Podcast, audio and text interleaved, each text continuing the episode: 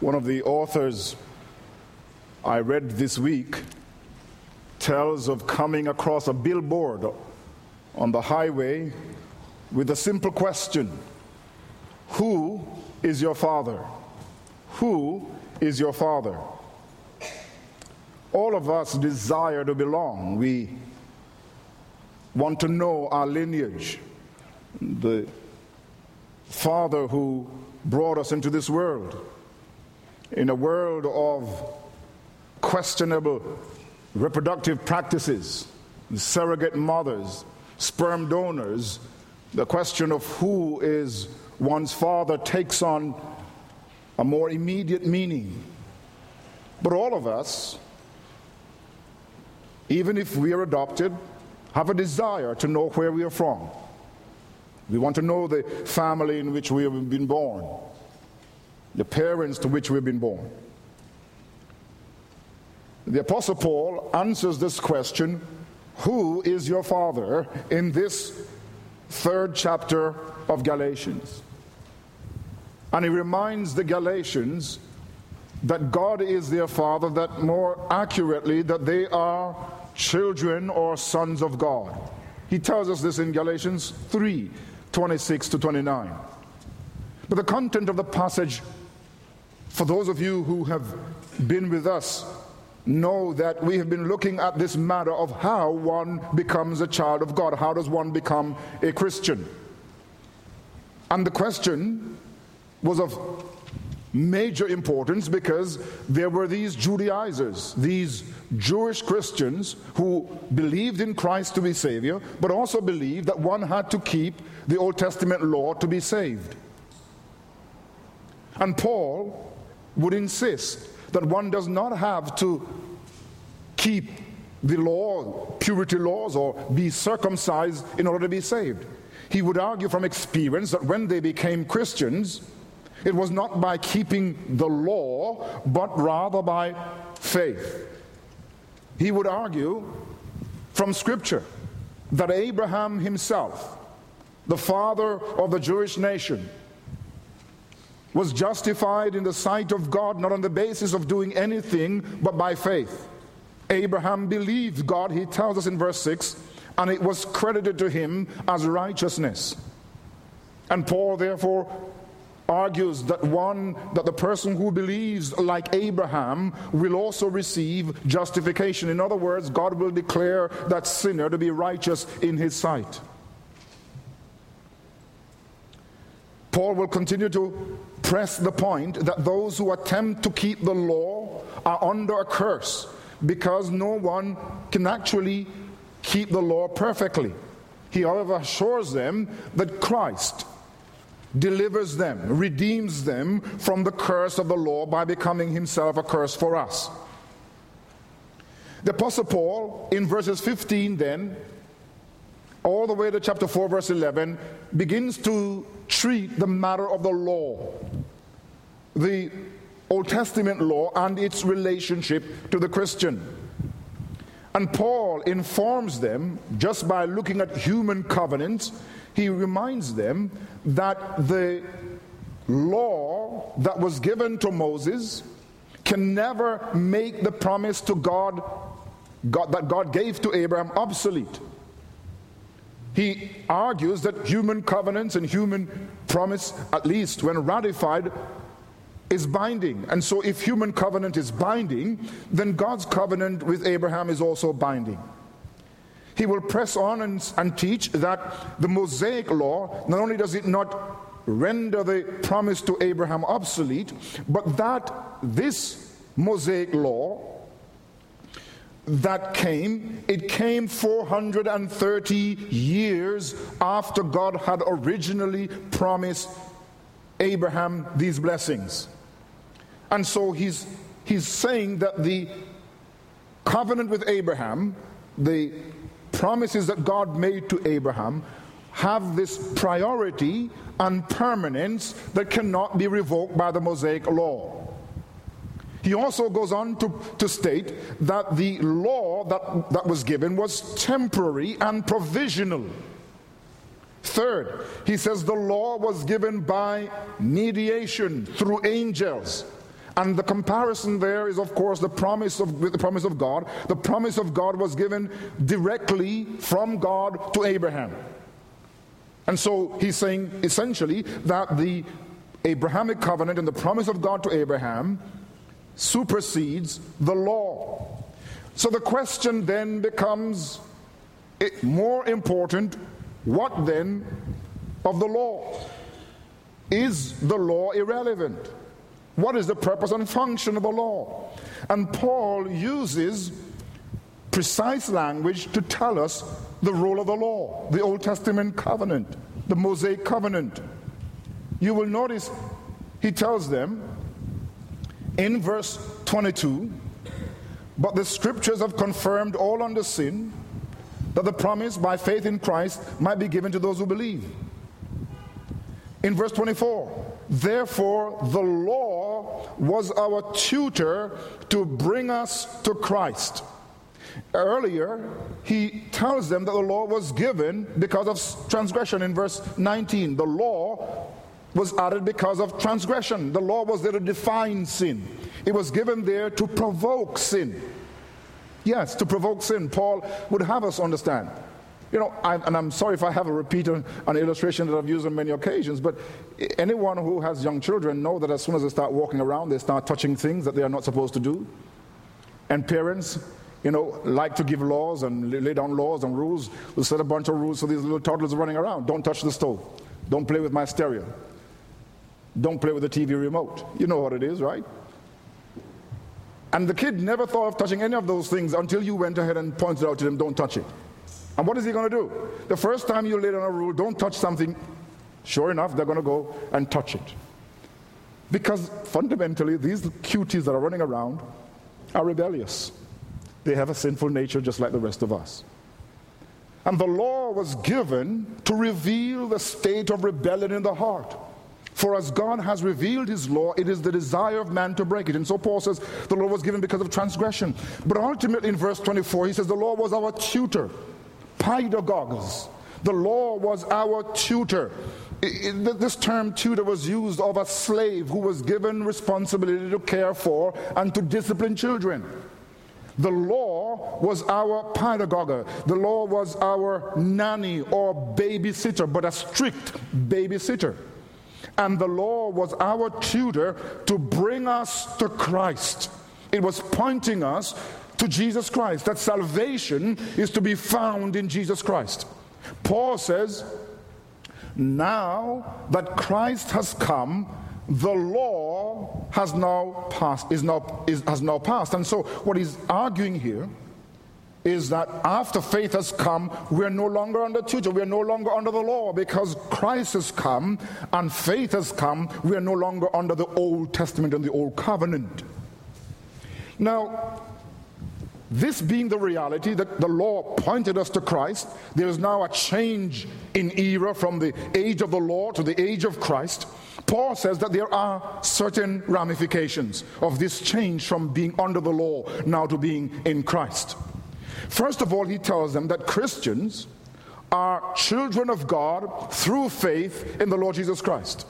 Verse twenty-six, for you are all sons of God through faith in Christ Jesus.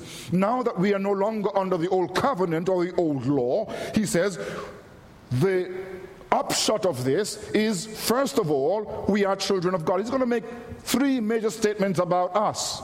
And the first thing he tells us about Christians, believers, is that they are children of God through faith in Christ. The, son, the term that he uses is the sons of God, the expression sons of God, but it really refers to sons and daughters of God. For he says, for we, for you are all sons of God through faith in Christ Jesus. And this, this language of sonship refers to our adoption. And by the way, in chapter four, one to seven, he's going to flesh out adoption, and so we're going to, we're not going to say everything we can say on the subject here this morning. But adoption, at least the Westminster Catechism defines it as the act of God's free grace by which we are received into the number and that we are given then the rights and privileges of sons.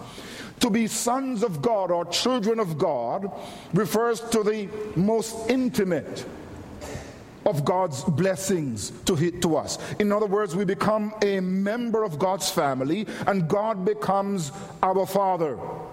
Now, Paul says, now that faith has come, now that we are no longer under the law, we are all sons of God. And first of all, you will notice that you will notice the extensive scope of the status of sons of God. He says, for you are all sons of God. In fact, in the original, all is in the emphatic position in the Greek. You are all sons of God.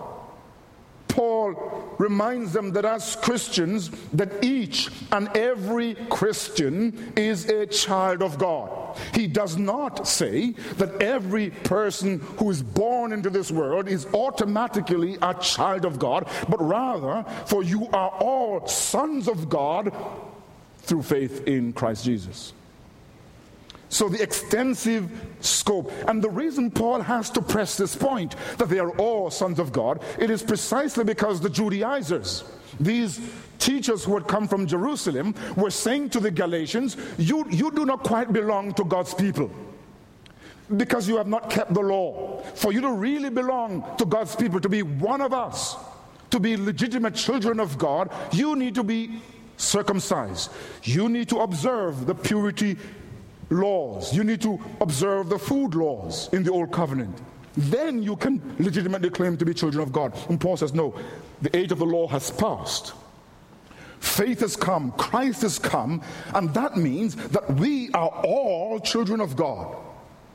That is, the extensive nature. All of us who profess Him are children of God. But He tells us this. And Paul emphasizes that believers are presently children of God. If you read in Romans eight, fourteen and fifteen, he says, for as many as are led by the Spirit, these are the sons of God. For you did not receive the spirit of bondage again to fear, but you received the spirit of adoption, by whom we cry out, Abba, Father. Sure, we are, we are presently in this life children of God.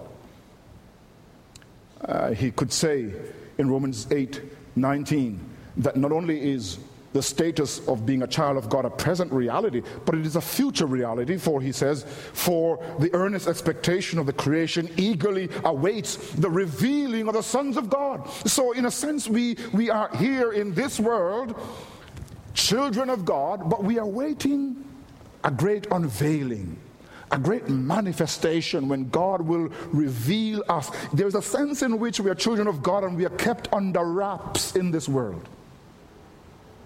But when we see Him, we will be fully revealed as children of God.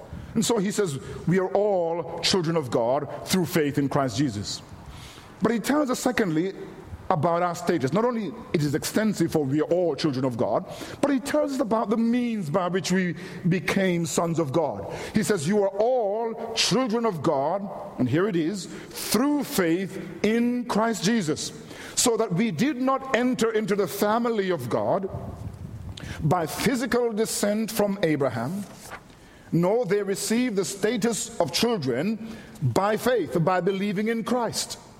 That it is the exercise of faith by which they are considered and given the right to be children of God. John could have stated this earlier in the Gospel of John, in John chapter one, verses twelve and thirteen.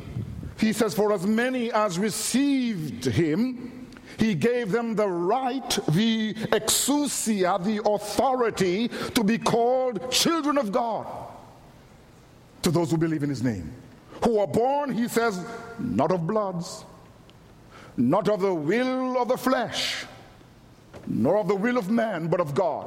And so what is he saying? He's saying that those who are children of God are those who are born of God, who have been regenerated by God's Spirit, and those who believe consequently in the name of Christ. But it is by faith, Paul tells us here in Galatians three, that we are sons of God. For you are all sons of God. Here's the means, through faith in Christ Jesus. But he tells us the grounds. Why? Why is it that we are children of God? Well, in verse twenty-seven he says, for as many of you as were baptized into Christ have put on Christ.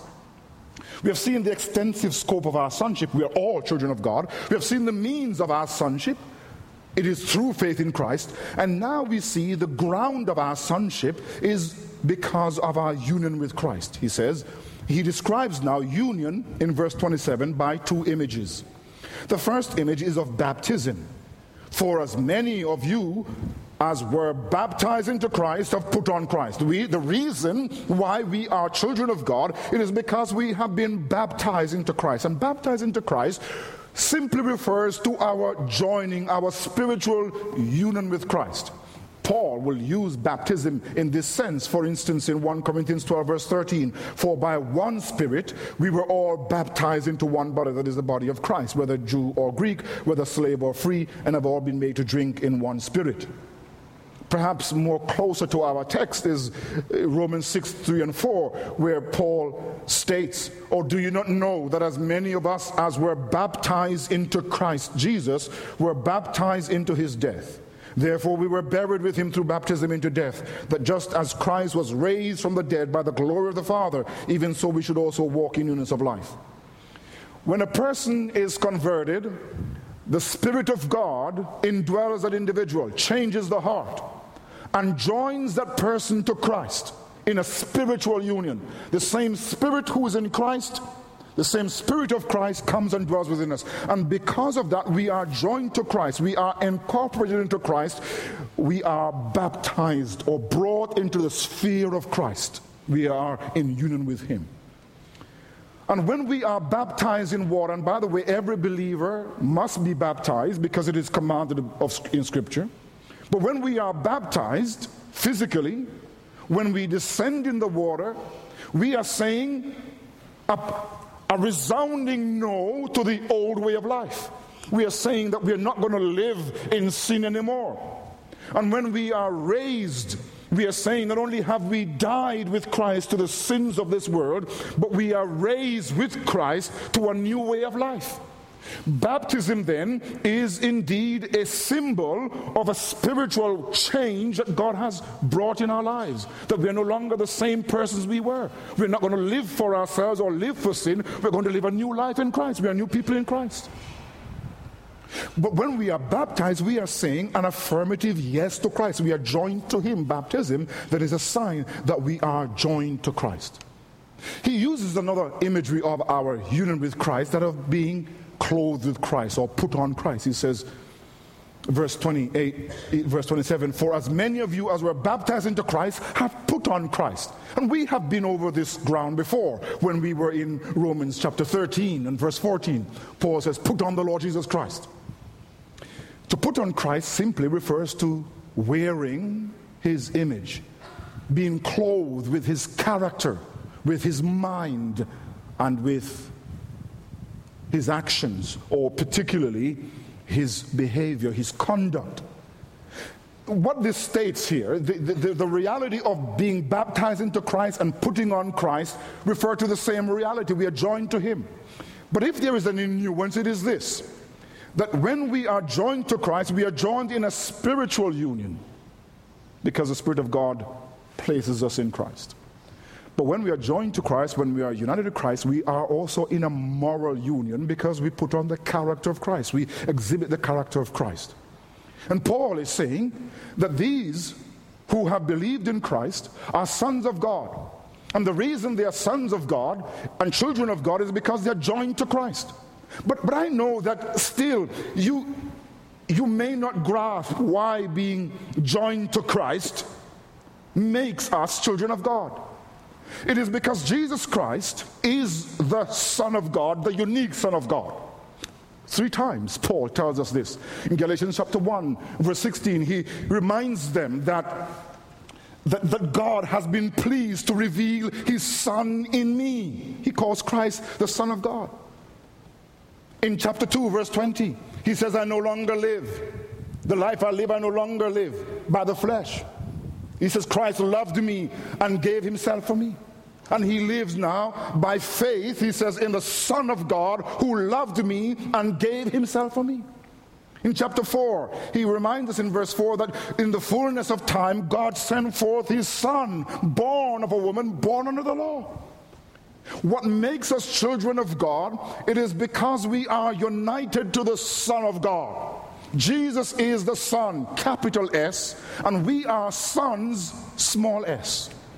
Our sonship, our filial relationship to God, the reason we are son, sons of God, it is because we are in the Son of God. And Paul tells these Galatians, you don't have to become Jews. You don't have to go back to the Old Testament to keep the law to be sons of God. Merely by being a believer in Christ and being joined to him, you are children of God. Our sonship depends upon the sonship of Jesus. So the first point he makes to them is that now they are no longer under the law. They are children of God through faith in Christ Jesus. But Paul says there is something else that this means for us now that we are no longer under the law and are in Christ. He says, secondly, Christians are not only sons of God, Christians are one in the Lord. And that's what he states in verse twenty-eight. There is neither Jew nor Greek. There is neither slave nor free. There is neither male nor female, for you are all one in Christ Jesus. There are divisions in society today, as surely as there were divisions in the first century. Paul lists three main divisions in first century society. The division of race, the division of rank, and the division of sex or gender. Paul says there is no, there is neither Jew nor Greek. The division of race was prominent in the first century.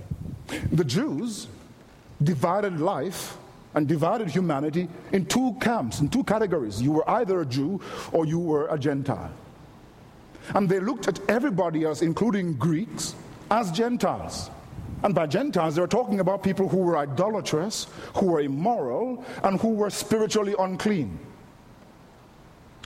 The Greeks, on the other hand, looked at everybody else, including the Jews, as barbarians, uncultured. They considered themselves to be the cradle of civilization, and everybody that's around them were barbarians. Paul says, in Christ, this has changed. There is neither Jew nor Greek. He takes up the second division between that of slave and free men. It was the greatest privilege to be a citizen, was the greatest privilege of a Roman. And the Romans looked down on slaves as inferior, and they considered them no better than the cattle they owned. Paul says, there is neither slave nor free. He looks at the third line of demarcation between people, that of gender or sex, this female-male separation. And this perhaps was the most glaring, the most enduring of separating lines throughout history. You will know that in ancient times, the attitude of men towards women was particularly despicable. It was true in Judaism. There was a Jewish writer, Jesus Ben Syriac, in the second century B C, who wrote the work of, of Ecclesiasticus, not Ecclesiastes, Ecclesiasticus, which was a Jewish writing, a moral, a moral tome. He had some pretty harsh words for women, and particularly oh, bad wives. L- let me give you a sample of what he thought about women who were not great wives. He says, I, I would sooner keep house with a lion or a dragon than keep house with a spiteful woman. Or, no wickedness comes anywhere near the wickedness of a woman. Sin began with a woman, and thanks to her, we must all die. He had one simple advice, one simple advice for dealing with difficult women. Get rid of them. In the Mishnah and the Babylonian Talmud, which were also Jewish writings, they were not even sparing on women. They had prayers to God, and they had statements. One of them read like this: let the teaching of the Torah be burned, but let them not be handed over to a woman. And one of, one of them had a prayer: I thank you, Lord, because you have not made me a woman. Now you may think that was particularly bad, but the Greco-Roman culture was no better, because they did not believe in educating women. They considered women as, as having two main purposes: to bear healthy children, or no, I'm sorry, to bear healthy sons, and to take care of domestic matters. Paul utters what must be considered revolutionary words. He says, neither male nor female.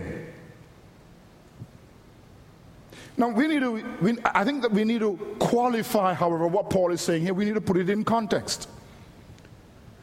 We need to, first of all, caution that when Paul says there is neither Jew nor Gentile, Jew nor Greek, or free nor slave, or male nor female, Paul is not saying that when one becomes a Christian, the obvious differences, like racial differences, or differences in society, or difference in sex or gender, that these things have disappeared, because that would be foolish. So, that, so we, we're not saying he's saying that all distinctions have gone away. Secondly, we ought not to use this verse, as the feminists have done, to say that Paul is arguing that there is no such thing as roles within the family or in the church. This is not a verse that is talking about the roles that we should have in the church. When Paul says that there is now neither Jew nor Greek, neither slave nor free, neither male nor female, what he's saying is that when you become a child of God, that these things have no substantial effect, that these things are not of prominence or importance, that one does not become a child of God on the basis of his rank in society or his sex or his race. None of these things are important for becoming a child of God. That God saves us, God receives us irrespective of our rank or race or our sex. It means, therefore, that to be united to Christ means to be united to one another, that all believers are essentially, and in terms of our status, we are on equal footing in Christ, whether we be free, whether we be slaves, whether we be men or women, whether we be black or white, we are all one in Christ, because we are in Jesus Christ. This point is repeated in Paul's letter to the Ephesians. In chapter two, thirteen to sixteen, Paul reminds them, but now in Christ Jesus, you once who were far off have been brought near by the blood of Christ. For he himself is our peace, who has made both one and has broken down the middle wall of separation, having abolished in his flesh the enmity, that is the law of commandments contained in ordinances, so as to create in himself one new man from the two, thus making peace. He reminds the Ephesians in chapter four, verses three and four, he says that they are to endeavor to keep the unity of the Spirit in the bond of peace. There is one body and one Spirit, as you were called into one hope of your calling, one Lord, one faith, one baptism, one God and Father of all, who is above all and through all and in you all. He says that they belong to one body, one church. They practice one faith, they have one hope, they share one Holy Spirit, they have one Savior, the Lord Jesus Christ, they participate in one baptism, they have one God and Father, and because they are in Christ, because they share this communion with Christ and with one another, they are one, and therefore all other distinctions are irrelevant, non-essential. They are one. They are one because they are in Christ. And so Jews and Gentiles must be perceived as one in Jesus Christ. What does it mean? It means that you and I are children of God. That's the first reality. Second reality, it means that you and I are one in Christ.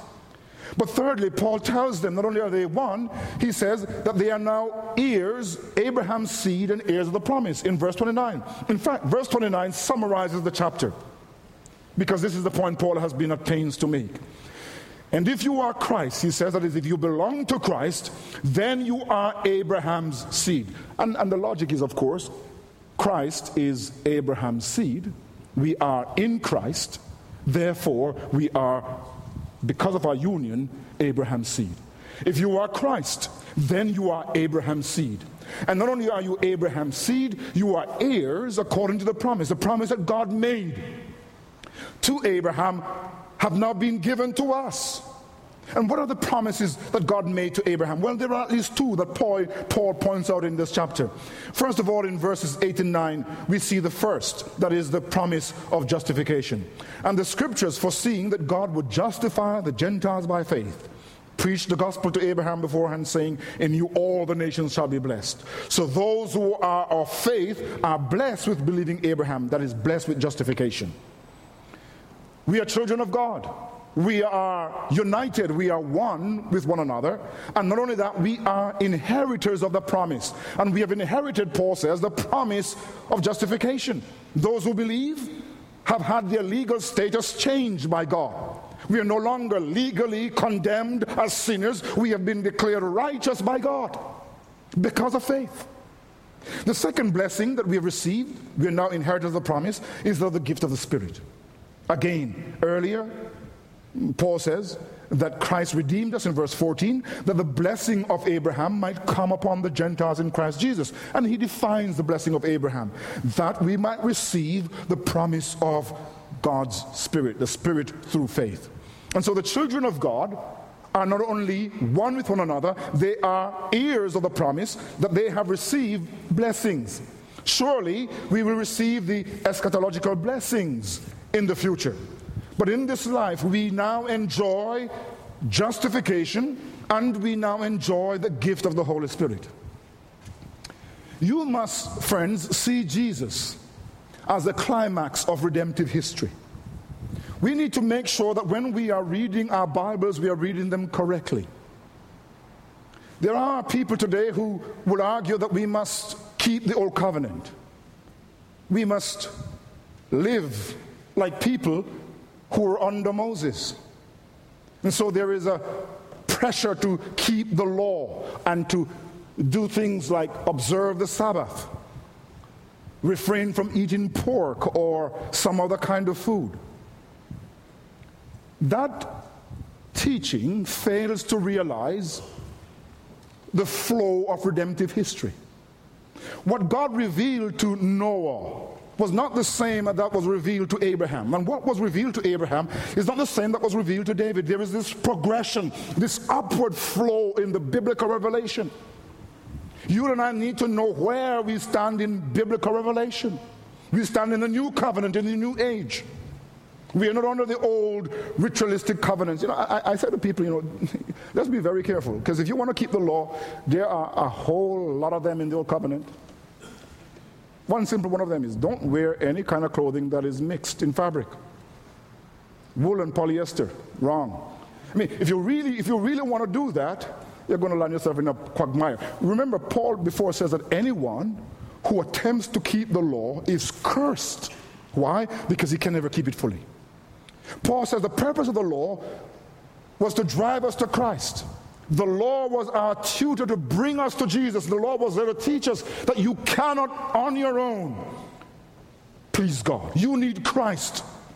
And so therefore, when we read the Bible, we must read the scriptures and the Old Testament through Christological lens. We must interpret the Old Testament through Christ. And the things that are being taken over from the Old Testament by Christ in the New Testament are to be enjoined upon us. We are not now saying that the Old Testament is of no value, because the Old Testament is foundational, it is authoritative, because it is God's word. It reveals God's nature, it reveals God's will. But in terms of precedence, we are no longer living under the old covenant, we are under the new covenant, and it is Jesus Christ who must interpret the, new, the old covenant for us. Having said that, we need to recognize, secondly, that not only must we read Scripture then through Christ as the climax of redemptive history, we must receive the status of children. Our twenty-first century Western society is undergoing a crisis of identity, and uh, by consequence, as a consequence, a crisis of significance and meaning. For decades, atheists and atheistic philosophers and people committed to evolution have been telling us that you and I are here by accident, that we are the product of chance and the product of matter and time, that we have no God and we are not connected to a supreme being. And by denying then our connection to God, they have unwittingly undercut all meaning and significance for life. Because it is God who gives us meaning and significance. The Apostle Paul comes onto the scene. He does not tell you that you are a product of chance and matter and time, but that you are a child of God, that you have a father, that you have meaning, that you have value, that your life here is of significance, that you and I can find our true worth as being children of God. There is no greater privilege than to be associated with God, than to have God saying, you are my son and you are my daughter, and I will never leave you and I will never forsake you. That you can be strong and you can be courageous, because wherever you go, I am there with you. You have the one who upholds the universe by the word of his power, who keeps you. You belong somewhere. You belong to the greatest being in the world. You belong to God. And you need to know that you have a Father in heaven to whom you can come, to whom you can speak, to whom you can make your request. You can say to him, our Father who art in heaven, hallowed be your name. You can say to him, thine is the kingdom, and thine is the power, and thine is the glory. You can say to him, give us this day our daily bread, and forgive us for all our trespasses. Why? Because you have a Father whose ears are open to you. You are a son of God, and you're under his protection and care. He has given you a legal status. But you need to know that to be a child of God, there is something that you must do. And what is it? It is that you must believe. You are all children of God by faith in Christ Jesus. And, and, and by the way, faith is not merely agreement with facts. It is to cast yourself upon Christ. It is to look at Jesus and realize that he is the Son of God, that he came into the world, that he took on flesh and blood, that he lived and perfectly kept the law for you, that he suffered on the cross, that he paid for all of your sins, however bad and wretched you have been, however wayward and sinful you have lived, that Jesus Christ paid with his blood on the cross, that he died as a payment for our sins. And those who become children of God are those who renounce their sins. They turn their back on their sinful lifestyle, and they claim Christ. They rest upon him. They receive him by faith. They look to his cross as the final answer for all their sins. They say, Lord, I take you to be my Savior. Have you done that? Have you said to him, Jesus, I take you to be mine? Because when you do that by faith, you become a child of God. God gives you a new birth certificate that says that you belong to him, that you are his for here and for tomorrow and for eternity. But you must take Christ. You must depend upon Christ as your only Savior who died for your sins. And if you do that by faith, I wonder if you have come here and you're still in your sins. Will you believe in Jesus? Will you take him? Will you abandon your sins and rest on Christ and leave this place? The great news of the gospel is that you can leave here as a son or a daughter of God by believing in Jesus Christ. You can have this status, but you must come in humility, in repentance, and in faith in Jesus Christ. And then finally, friends, you must remember that when you become a child of God, that you also become brothers and sisters in Christ. That when you are joined to Christ by faith, you're also joined to other Christians. That in, in short, we are in this together. Caspar Frederick has a painting, a famous painting called Wanderer Above the Mist.